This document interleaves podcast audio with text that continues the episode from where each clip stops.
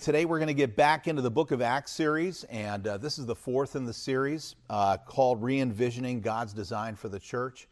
I think it's an opportunity for us as a church to go back and take a fresh look at the Book of Acts and say, uh, what, what did it mean back then?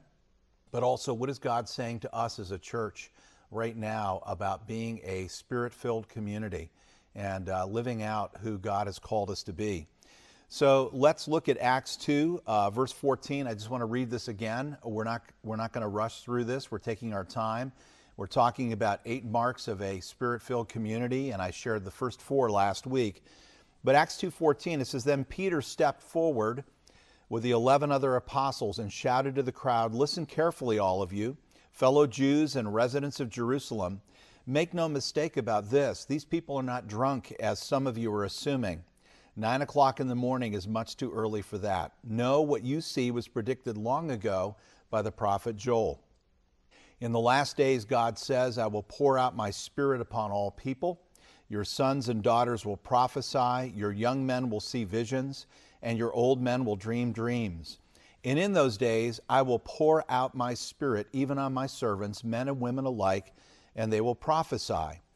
And uh, it, it, by the way, this prophecy here that Peter quotes in Joel takes a turn here from what is happening on the day of Pentecost, and then he begins to talk about what's going to happen at the end of the age.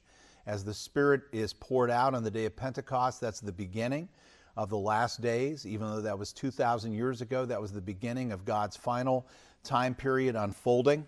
And uh, at the end of those days uh, comes the time when uh, the Lord returns and uh, he talks about that. He says, I will cause wonders in the heavens above, signs on the earth below, blood and fire and clouds of smoke.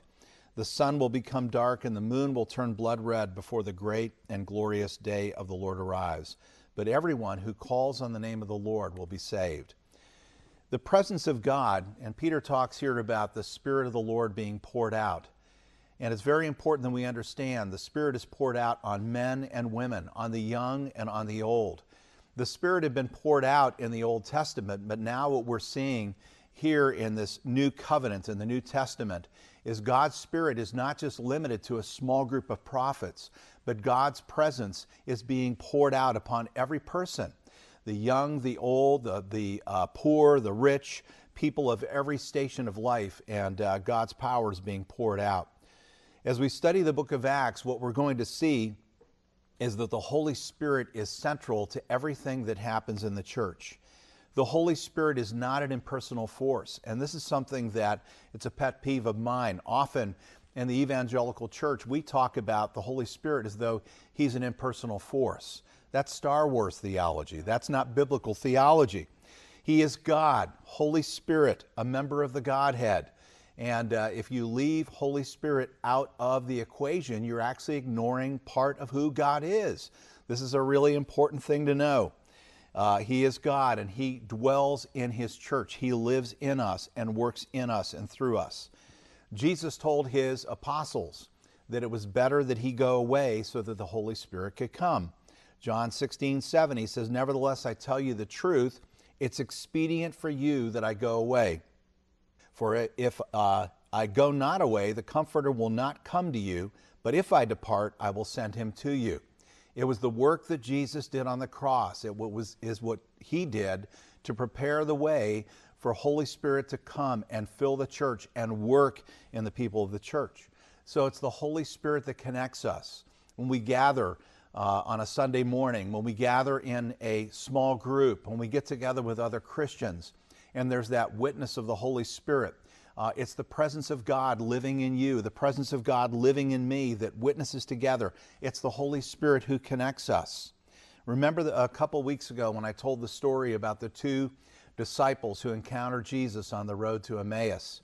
Uh, I love that story because there's, there's so much drama in that story. But it, they said after they discover this man they're talking to is Jesus, didn't our heart burn within us? And our eyes were open. How many times have I had a similar experience where uh, I've gone into a store and all of a sudden I sense the presence of God's Holy Spirit in an augmented way? Uh, I went into our uh, the cleaners that we go to, and there was a new uh, lady working at the cleaners.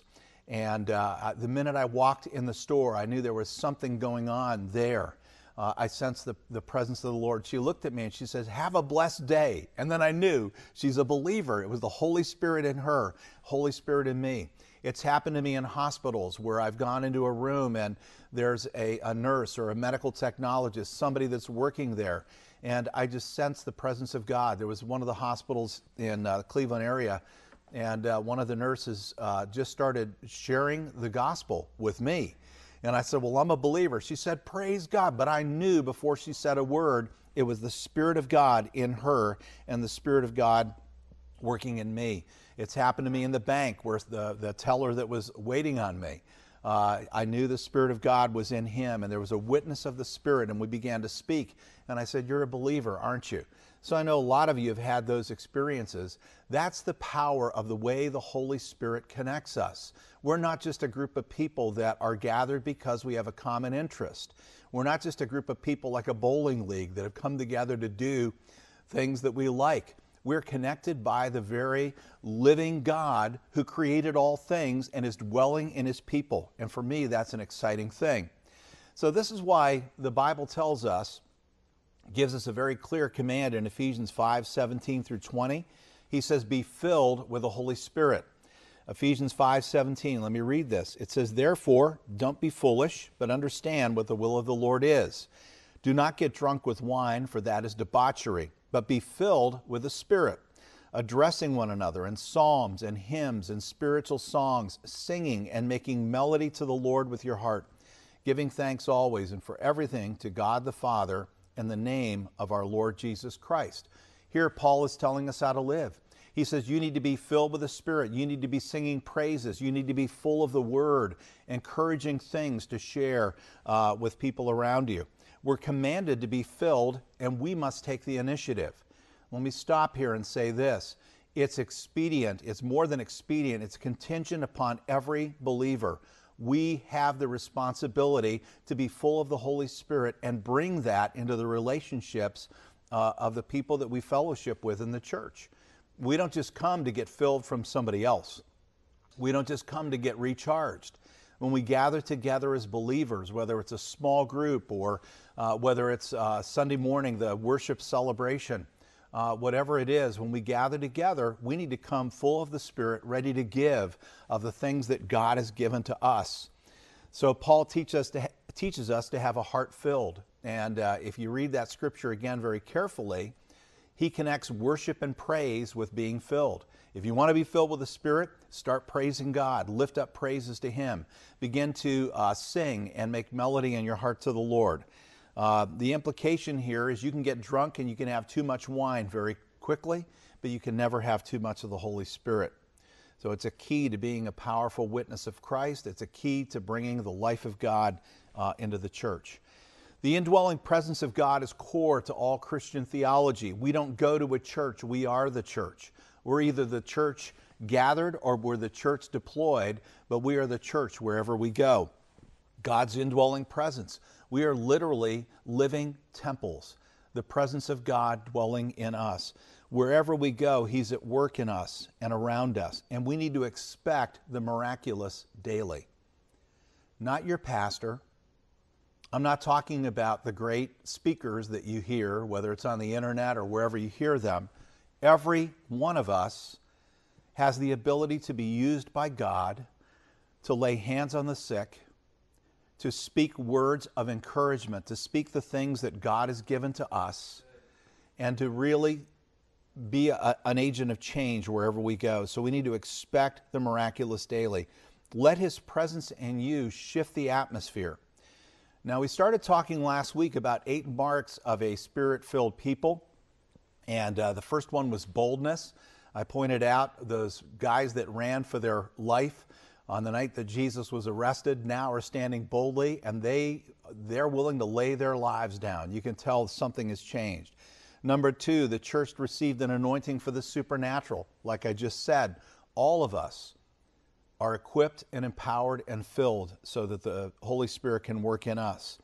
Number 3, the church now has a clear sense of purpose. It's almost like the Holy Spirit released and galvanized this powerful anointing uh, in us and in the church. And then uh, the fourth is, and I just lost the fourth. Well, let's go to number five is an indomitable joy in the face of persecution. Number six is a hunger for God's word, and we're going to go through each one of these. Seven is exposure of evil and a deeper conviction of sin. And eight is koinonia, a Holy Spirit connected community. And my apology, I'll, I'll get number four. Our printer is not working today. May it rust in pieces. We had to get a new one, so it's on the way. It'll take a week, but uh, somehow it disappeared on my computer here. So let's pick up on number five. One of the, the fifth mark of a spirit filled person is an indomitable joy, even in the face of persecution. We're going to see this as we go throughout the book of Acts, but the first time that we see it is here on the day of Pentecost, where the apostles who have been very shy about standing for Jesus now take a stand. Uh, by chapter 3 and chapter 4, persecution begins to break out and they suffer uh, at the hands of the uh, leaders for the first time. The joy that they experience is not based on circumstances, it's not contingent on what's going on in their life. It's based in these disciples understanding their inheritance in God and experiencing the reality of the Holy Spirit in them. Uh, we talked uh, a number of weeks ago about one of the best examples in Acts 16 in Philippi, where uh, Paul and Silas are beaten, they're arrested, they're put in prison, and they did what most of us wouldn't do after something like that happened. They began to sing praises, and God's presence just fell, and they were set free. They were actually released out of that prison. So, out of Paul's experience, he talks about this in Walking with the Spirit. 1 Thessalonians 5:15 he says see to it that no one repays anyone evil for evil but always seek to do good to one another and to everyone rejoice always pray without ceasing Give thanks in all circumstances, for this is the will of God in Christ Jesus for you. Do not quench the Spirit, do not despise prophecies, but test everything and hold fast what is good. Abstain from every form of evil. Paul is walking in the ability to be unoffendable. He's walking in joy. He's walking in a heart of celebration. All of this is a result of his experience in the power of the Holy Spirit his faith, his steadfast praise in the face of suffering, uh, the deliverance that he sees throughout his ministry, and salvation for many people, it's all based on that walk uh, in the Holy Spirit. The sixth mark of a spirit filled person is a hunger for God's Word. The Holy Spirit makes people hungry to get into the Word because it's the Spirit who gives life to the Word. When we read the Word of God, when we read the Bible, we understand that those words were written by people who were moved by Holy Spirit. The Holy Spirit moved on their hearts, put those words in them, everything we need to know. When you're reading God's Word, the author lives in you and begins to unfold all the principles of God's Word. That book becomes something that's very alive. It's interesting. It says in Acts 2 they remained steadfast in the apostles' doctrine. There was a, a, a, hunger for the Word of God, a hunger for the teaching of the Word. The Holy Spirit will never contradict the Word because the Holy Spirit is the author of the Word. And uh, the Word correctly interpreted will never dishonor or quench the Holy Spirit. Those two go together, the Word and the Spirit. So we see a new depth of understanding in this early church. All of a sudden, the things that Jesus tried to tell them, and they couldn't seem to get it, all of a sudden drop into their heart and they're living it and proclaiming it in a new way because it's alive to them. Let me tell you why I think that's happening. It's because the author was there to make the word alive in their heart, and that's how it works in God's kingdom. The seventh mark of a spirit filled person is once the Spirit of God lives in you, once the Spirit of God moves into the life of a believer, and you are filled with God's power, there is a deeper conviction of sin and there is also a revelation of evil. I've had new believers tell me that when they came to Christ, it was like all hell broke loose. And uh, actually, that is a correct theological explanation of what happens in your life when the Spirit of God comes to move in you. Anything that is related to the enemy, spiritual strongholds that you've had in your life, things around you that are animated by Satan will be exposed because of the light and the power of the Holy Spirit in you. The, the enemy knows that the Spirit of God is living in believers. I had an experience about five years ago. Janice and I were on a vacation in Sedona, Arizona. For those of you that have been there, uh, it's a very uh, interesting place. Uh, there are lots of people that move there because of the spiritual dynamics. And uh, New Age people have told me there's a, a, major spiritual vortex there, whatever that means. It's a place where they can experience spiritual things. I walked into a store, and the minute I walked into a store, the lady who owned the store made a beeline for me. I could see her come from the back of the store, and she walked up to me and she said, Who are you? She said, Who is the Spirit who is in you? And I said, Well, my name's Joe, and the spirit that's in me is the Holy Spirit. She said, When you walked into my store, the whole atmosphere of the store changed. She said, We're very sensitive to spiritual things here.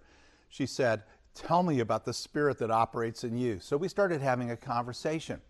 It turns out that she had been raised in a mainline church. She had been a Christian many years before. She uh, said that she had never experienced God's power, so she got into New Age stuff because she wanted to experience spiritual things.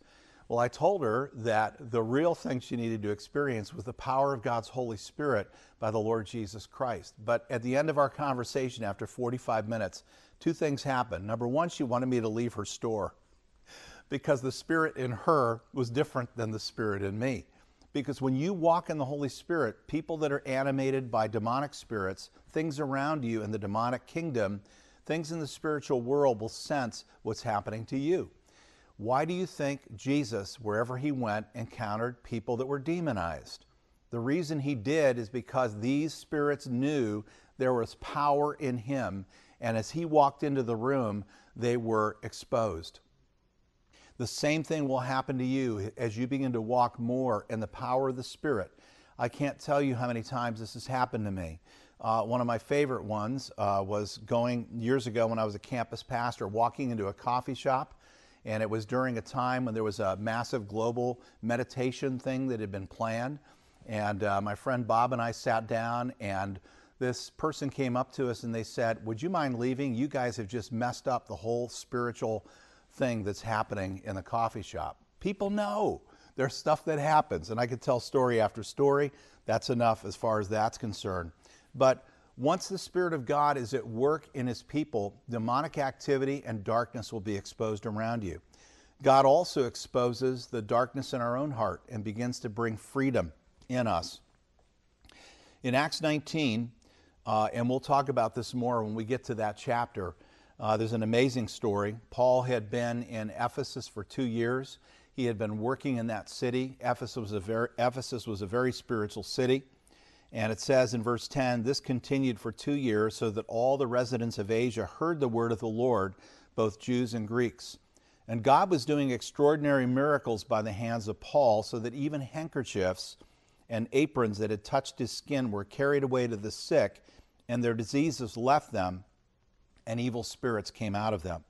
Then some of the itinerant Jewish exorcists undertook to invoke the name of the Lord Jesus over those who had evil spirits, saying, I adjure you by the Jesus whom Paul proclaims.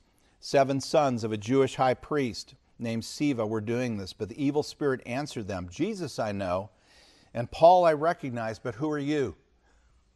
So when people walk in the power of the Spirit, the, the, the kingdom of darkness is aware. Verse 16 says, The man in whom the evil spirit uh, was leaped on them, mastered all of them, and overpowered them, so they fled out of the house naked and wounded. And this became known to all the residents of Ephesus, both Jews and Greeks, and fear fell upon them all. And the name of the Lord Jesus was extolled. Also, many who are now believers came and they confessed and, uh, and divulged their evil practices. A number of those who had practiced magic arts brought their books together and burned them in the sight of all. And they counted the value of them and found it came to 50,000 pieces of silver. So the word of the Lord continued to increase and prevail mightily. What happened there is because the presence of God had fallen in that city. And if you read Acts 19 and get the whole perspective of the story, the Holy Spirit was at work in the city of Ephesus. There was a spiritual awakening happening in that place. The power of the enemy was unmasked. The spiritual strongholds of that city that had bound the people were exposed. And because of that, there was a deep repentance that God brought among the people. I've seen this happen. I've seen breakthroughs in areas or regions as the Spirit of God begins to move. May the Spirit of God move in us, that in our families, where we work, where we go to school, where we shop, that wherever we go, we'll bring the aroma of Christ. Not everybody is going to be happy we're there, but I do believe the people that want to know God will become aware and they'll say, I want that presence of the Holy Spirit. This is something that is real. Let me say one thing that is definitely not in my notes, but I think it's important. Because much of the church has ignored this teaching about the power of the Holy Spirit, Many good people have looked for spiritual reality in places other than the Bible. I don't think they're necessarily bad people, but they've had a Christianity that's devoid of the power of God. So they look in other places for spiritual reality, whether it's meditation, Eastern religion, or whatever, and they get themselves in spiritual trouble. We want the pure Holy Spirit. We want to know Him. And He doesn't belong to us. When we come to Christ, we belong to Him and the Holy Spirit works in us. One last mark of the uh, spirit filled community. Uh, some of you are familiar with the word koinonia, uh, which literally is translated community. But in biblical context, the word koinonia um, means more than just a community of people gathered uh, because they have an affinity. This is a community that's connected by the power of God. There are lots of miracles in the Bible we see people healed, we see people delivered of demonic manifestations and spirits.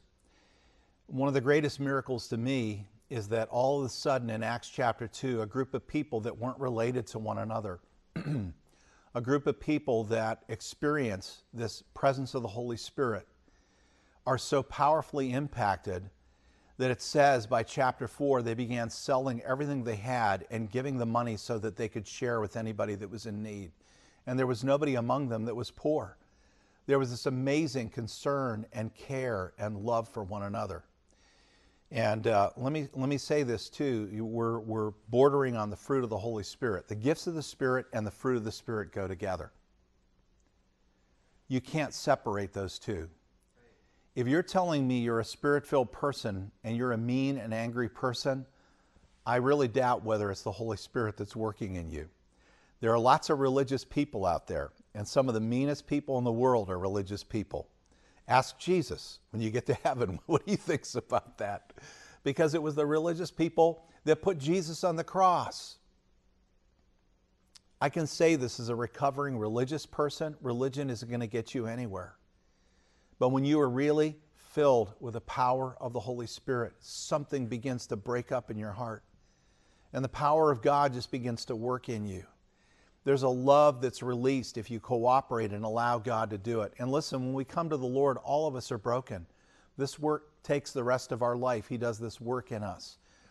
But I think one of the greatest miracles on the day of Pentecost is there's this instant community. The people knew that not only did they belong to the Holy Spirit, they belonged to one another. It was the beginning of this community. Did they have things to work out? Yeah, they did. Uh, there were problems in food distribution. There were practical problems in the church. Uh, there were divisions that would come and go. People experienced things.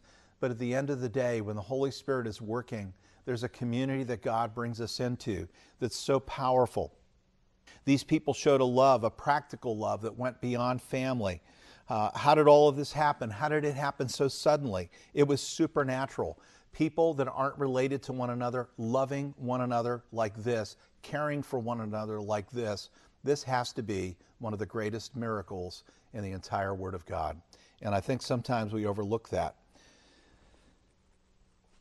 That's what I want to share with you today. And I just want to say, as we uh, gather, I know I, I mentioned it earlier, as we gather in house churches at River of Life, and people have asked me, are we going to do this uh, all the time or just during this experience that we're having in the COVID 19 crisis? The Lord has been speaking to us for a long time about gathering together uh, in smaller groups and in house churches. We were just getting ready to launch some of those uh, when this whole crisis happened. So I feel like the Lord is expediting uh, this experiment that we're doing. And uh, to be honest with you, we are praying right now. Our leadership team is praying and asking God to speak to us. But we feel like the church has to go beyond a Sunday meeting and we have to come to a place where there is a connection of heart and we can share life together. As you look at the Word of God, it talks about all the one another's. Love one another, confess your sins one to another, pray one for another that you may be healed, build one another up. There are over 30 one another's in the Bible. Most of those things can't happen sitting in a pew looking at the back of somebody's head. You have to make an intentional effort to be part of that. So we are praying that in the house churches that we are starting, whatever form they take, however they meet in the days to come, that this is going to be a breakthrough, that we can bring the life of Christ to neighborhoods, that we can bring the life of Christ uh, to people that would never have an opportunity to hear the truth and experience the reality of the indwelling Holy Spirit. We don't know all the answers at this point, but would you pray with us? And I just want to lead us in prayer right now. We'll talk more about this when we get into the, the end of Acts chapter 2. But Heavenly Father, I pray that you would do a work of transformation in the church. Lord, forgive us when we have made it all about religion. Forgive us when we've made it about theology, when we've made it just about information. Because, Lord, if we're not living this out, if we're not letting your Holy Spirit work in us and through us, Lord, we're missing the whole point of what the church was in the book of Acts. Lord, would you help us in this hour? Would you speak to us? Would you lead us? Would you bring us deeper into you?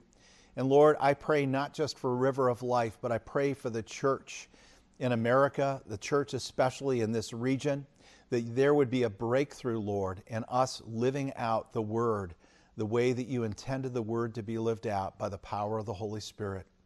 Lord, we just thank you. In Jesus' name, amen. God bless you.